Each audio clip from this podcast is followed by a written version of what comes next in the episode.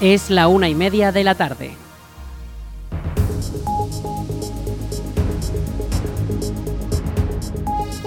Buenas tardes, lunes 28 de agosto comenzamos el espacio para la información local en el 107.4 de la FM. Les habla Rich Gómez, aquí arranca una nueva edición de la Almunia Noticias.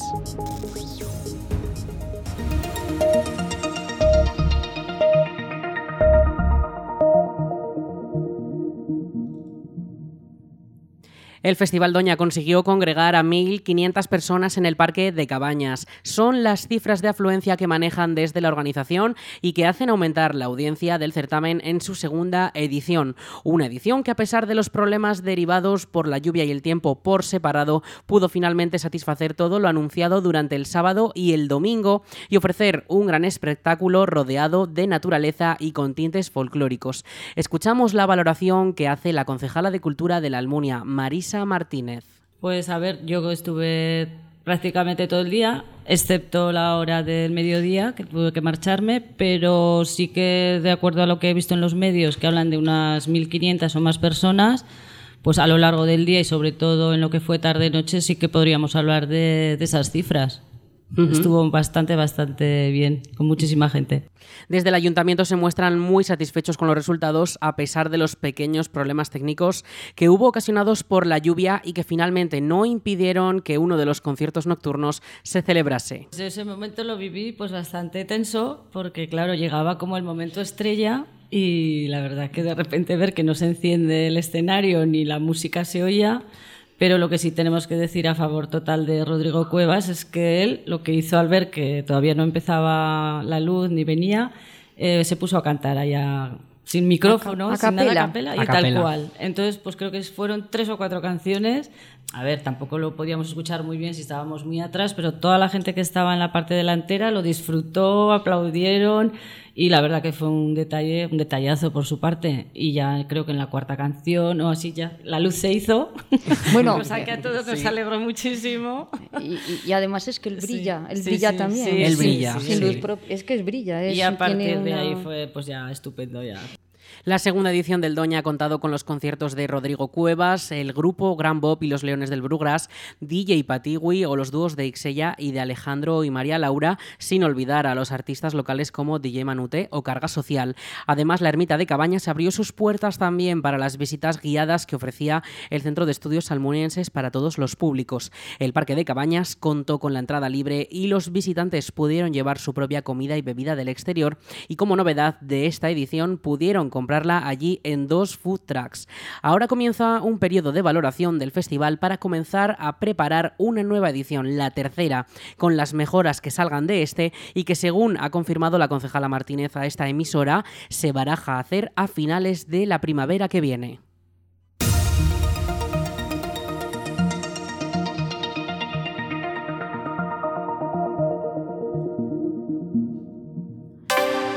Atención a los amantes de los juegos de cartas porque un año más regresa el torneo de Rabino. Atención a los amantes de los juegos de cartas porque un año más regresa el torneo de Rabino francés y el maratón de Guiñote Antonio Scolano, organizado por las fiestas de Santa Pantaria. Dos de los actos preliminares más destacados que alcanza la edición número 13 en el caso del Rabino y 12 en el caso del Guiñote. Dos eventos en los que participan decenas de personas. La Comisión de Festejos de la Almunia ha presentado ambos concursos mediante sus redes sociales. La competición de Rabino se celebrará el sábado 2 de septiembre a las 3 de la tarde en el pabellón multiusos de la Almunia. La inscripción cuesta 5 euros y se podrá hacer de manera presencial momentos antes de comenzar. Una vez pasado el rabino, tocará el guiñote un fin de semana después, el sábado 9 de septiembre desde las 3 de la tarde en el pabellón multiusos también de la Almunia y que se extenderá hasta la madrugada. Las inscripciones ya están abiertas con un coste de 15 euros por pareja y entre todos los ganadores podrán ganar un total de 2.700 euros en premios. Toda la información sobre los dos concursos está disponible en la web del ayuntamiento, laalmunia.es, y en los perfiles en redes sociales de la Comisión de Festejos de la Almunia. La comarca de Valdejalón ya cuenta con la nueva estructura de gobierno con todas sus vicepresidencias y sus consejerías. El nuevo presidente comarcal Jesús Bazán, alcalde de Épila y socialista, ha nombrado a las personas que le acompañarán para los próximos cuatro años de mandato al frente de la administración comarcal. Valdejalón contará con cuatro vicepresidencias, la primera de Chunta Aragonesista con Juan Pedro Bartolomé y las tres restantes del PSOE, con Cita Xoreanu, David Felipe y María Cristina Andrés. La Junta de Gobierno contará con el presidente, los anteriores vicepresidentes que acabamos de mencionar y con otros cinco consejeros de PSOE y otros dos de Chunta. Dentro del organigrama, Cita Sioreanu es la consejera delegada de materia de régimen interior y personal, desarrollo rural sostenible e identidad comarcal, participación ciudadana, protección civil y administración electrónica. Cristina Pilar Verges es la consejera delegada en materia de área de acción social y educación, juventud e infancia y deporte. Juan Pedro Bartolomé es el consejero delegado en materia de turismo y medio ambiente, cultura y patrimonio cultural, tradiciones populares. Y David Felipe es el consejero delegado en materia de economía, hacienda, fomento y residuos.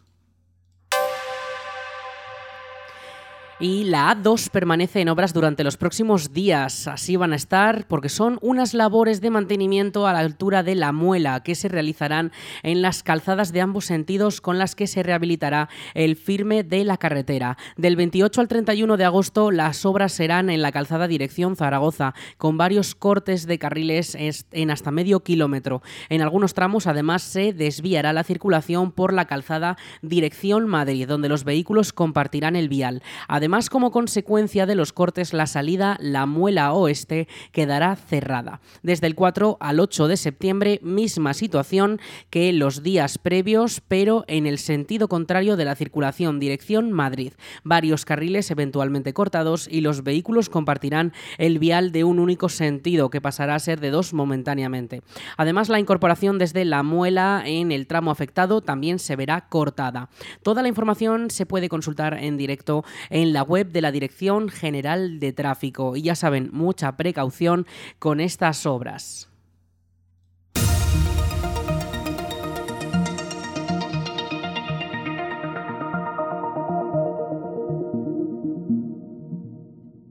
Salillas de Jalón tendrá su carretera totalmente renovada a comienzos de 2024. La Diputación de Zaragoza ha licitado los trabajos que se harán en la carretera CV409 y que da acceso a la localidad con una inversión de 454.000 euros. 1,5 kilómetros que conectan el casco urbano de Salillas con la carretera A122 en Lucena de Jalón. La vía actualmente tiene una anchura de entre 5 y 5 metros y medio y presenta muchas malformaciones según señalan desde la Diputación.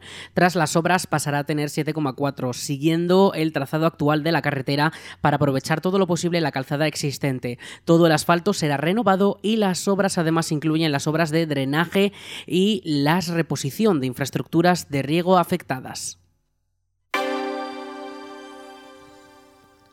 La Diputación Provincial de Zaragoza lanza 690 plazas subvencionadas en balnearios de la provincia con su programa de termalismo social. Esta iniciativa dirigida a los pensionistas se ha recuperado tras un parón por la pandemia del COVID-19 y ha aumentado su presupuesto hasta los 300.000 euros para subvencionar un mayor número de plazas. Los precios oscilan entre los 95 y los 155 euros para las estancias de 5 días y entre los 125 y los 245 euros para las de 9 días. Las solicitudes para este programa las pueden presentar del 28 de agosto al 8 de septiembre pensionistas mayores de 60 años o mayores de 55 con alguna patología crónica y sus acompañantes. Estas solicitudes se deben realizar de forma telemática o presencial en el registro de la Diputación de Zaragoza y se priorizarán a los empadronados en alguno de los municipios de la provincia. Más de, 100 obras y objetos personales integran la exposición Carlos Saura Fotógrafo, una vida tras la cámara, que hasta el próximo 10 de septiembre se puede contemplar en la Lonja de Zaragoza. La muestra es una retrospectiva de las instantáneas que el director aragonés tomó a lo largo de su vida y refleja su faceta más humana y personal. Nos cuenta un poquito más Alfonso Millán. El propio Carlos Saura participó en la selección de los contenidos que se pudieron ver por primera vez en Madrid en 2019. Además de fotografías, la muestra recoge material de su archivo personal, como piezas audiovisuales, imágenes pintadas y alguna de sus cámaras. Su hija Ana Saura define la relación del director con la fotografía nunca pensó que estas fotos pudieran tener algún tipo de valor o no lo hacía con, ese, con esa intención, él realmente lo hacía más con un fin eh, pues casi por divertirse, porque le gustaba, porque era su pasión, porque le gustaba probar un objetivo, porque le gustaba probar una cámara nueva, porque de repente pues en, la casa en la que él vivía en la sierra, ¿no? Eh, pues nevaba, entonces como por, por, por, jugar y por, y por captar esos momentos, pero como una cosa para él personal. La exposición traza un recorrido paralelo a su vida y está estructurada en cuatro capítulos, dedicados a sus primeras experiencias con la imagen, su etapa más documental, instantáneas de sus rodajes y su imaginario visual. Lo explica Chema Conesa, comisario de la exposición. Os fijéis en esa imagen que todos tenemos de Carlos Saura, cuando iba a cualquier acto, a cualquier sitio, iba con una camarita siempre pegada a su pecho o en el hombro, pero jamás se separó de una cámara. Y esto es una historia que comienza cuando él tiene 11 años y comienza a construir su primera cámara. Carlos Saura era lo que vendría a ser hoy día un hombre del Renacimiento. Foto España, organizadora de la muestra, y el Ayuntamiento de Zaragoza destacan que supone un homenaje al gran cineasta aragonés, fallecido este mismo año.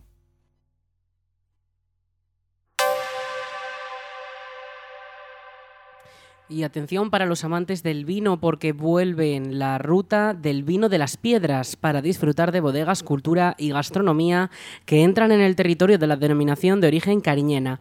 El bus del vino arranca motores el 16 de septiembre con cinco nuevos trazados en otoño que visitarán Tosos, Longares, Muel, Almonacid de la Sierra, Alfamén, Cosuenda o Fuente de Todos y la casa natal de Goya, entre otros, con actividades que van más allá de los caldos de la zona, ya que también se visitan visitan espacios culturales como los murales del Festival Asalto de Alfamén o la presa romana y la ermita de la Virgen de la Fuente de Muel, sin dejar de lado la gastronomía con comidas programadas en restaurantes en todas las rutas. Los interesados ya pueden reservar su plaza y el precio total es de 38 euros. Incluye los gastos de guía, entradas, catas, comida y traslados. Toda la información está disponible en la web de la Ruta del Vino del Campo de Cariñena.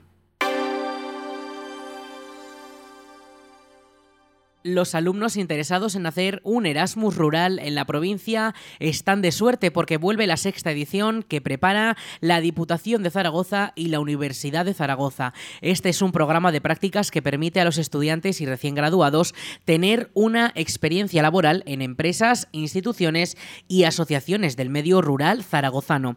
La nueva edición vuelve a contar con 100.000 euros de financiación de la DPZ y las inscripciones ya están abiertas en la oficina de empleo de la universidad.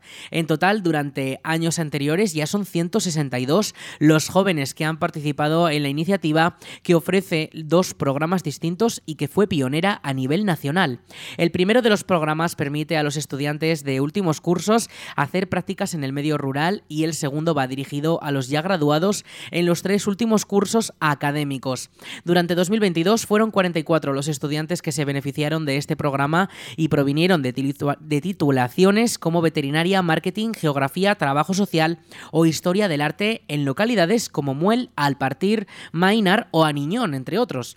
Al programa pueden sumarse también empresas y estudiantes recién graduados desde ya a la edición de este año. Para ello, deberán realizar las inscripciones a través de la web del servicio Universa de la Universidad de Zaragoza. Las prácticas deberán finalizar como máximo el 30 de noviembre y para ello la DPZ financia gastos como el desplazamiento o se encarga de la seguridad social y la remuneración.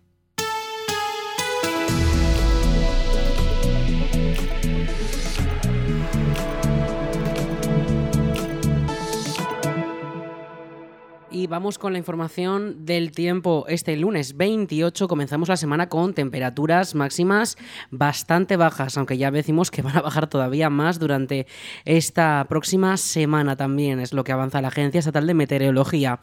Pero vamos a centrarnos en el día de hoy, porque hoy tenemos 27 grados de máxima y esta próxima madrugada tendremos una mínima de 14 grados. En cuanto al estado de los cielos, hemos tenido cielos algo nubosos durante estos días temperaturas, así que es la tónica que vamos a tener también durante estos próximos días. Si bien las lluvias no van a estar presentes hasta por lo menos mitad de la semana o incluso más, cuando ya de cara al fin de semana podríamos tener bastantes precipitaciones. Mañana martes 29 de mayo tendremos situación muy similar con el cielo algo más despejado, con rachas de vientos también del norte, con ese aire fresco, rachas que podrían llegar hasta los 25 kilómetros por hora. El miércoles situación similar, con algo más de fresco todavía, con cielos algo un poquito también más cubiertos. El jueves situación más normal y ya como decimos de cara al fin de semana podrían caer esas precipitaciones, pero las temperaturas se van a mantener por debajo de los 30 grados.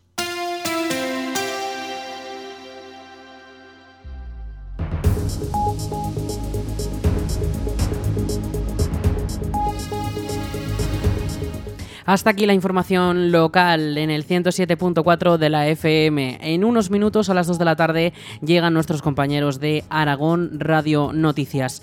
Ya saben más información en nuestra página web laalmuniaradio.es.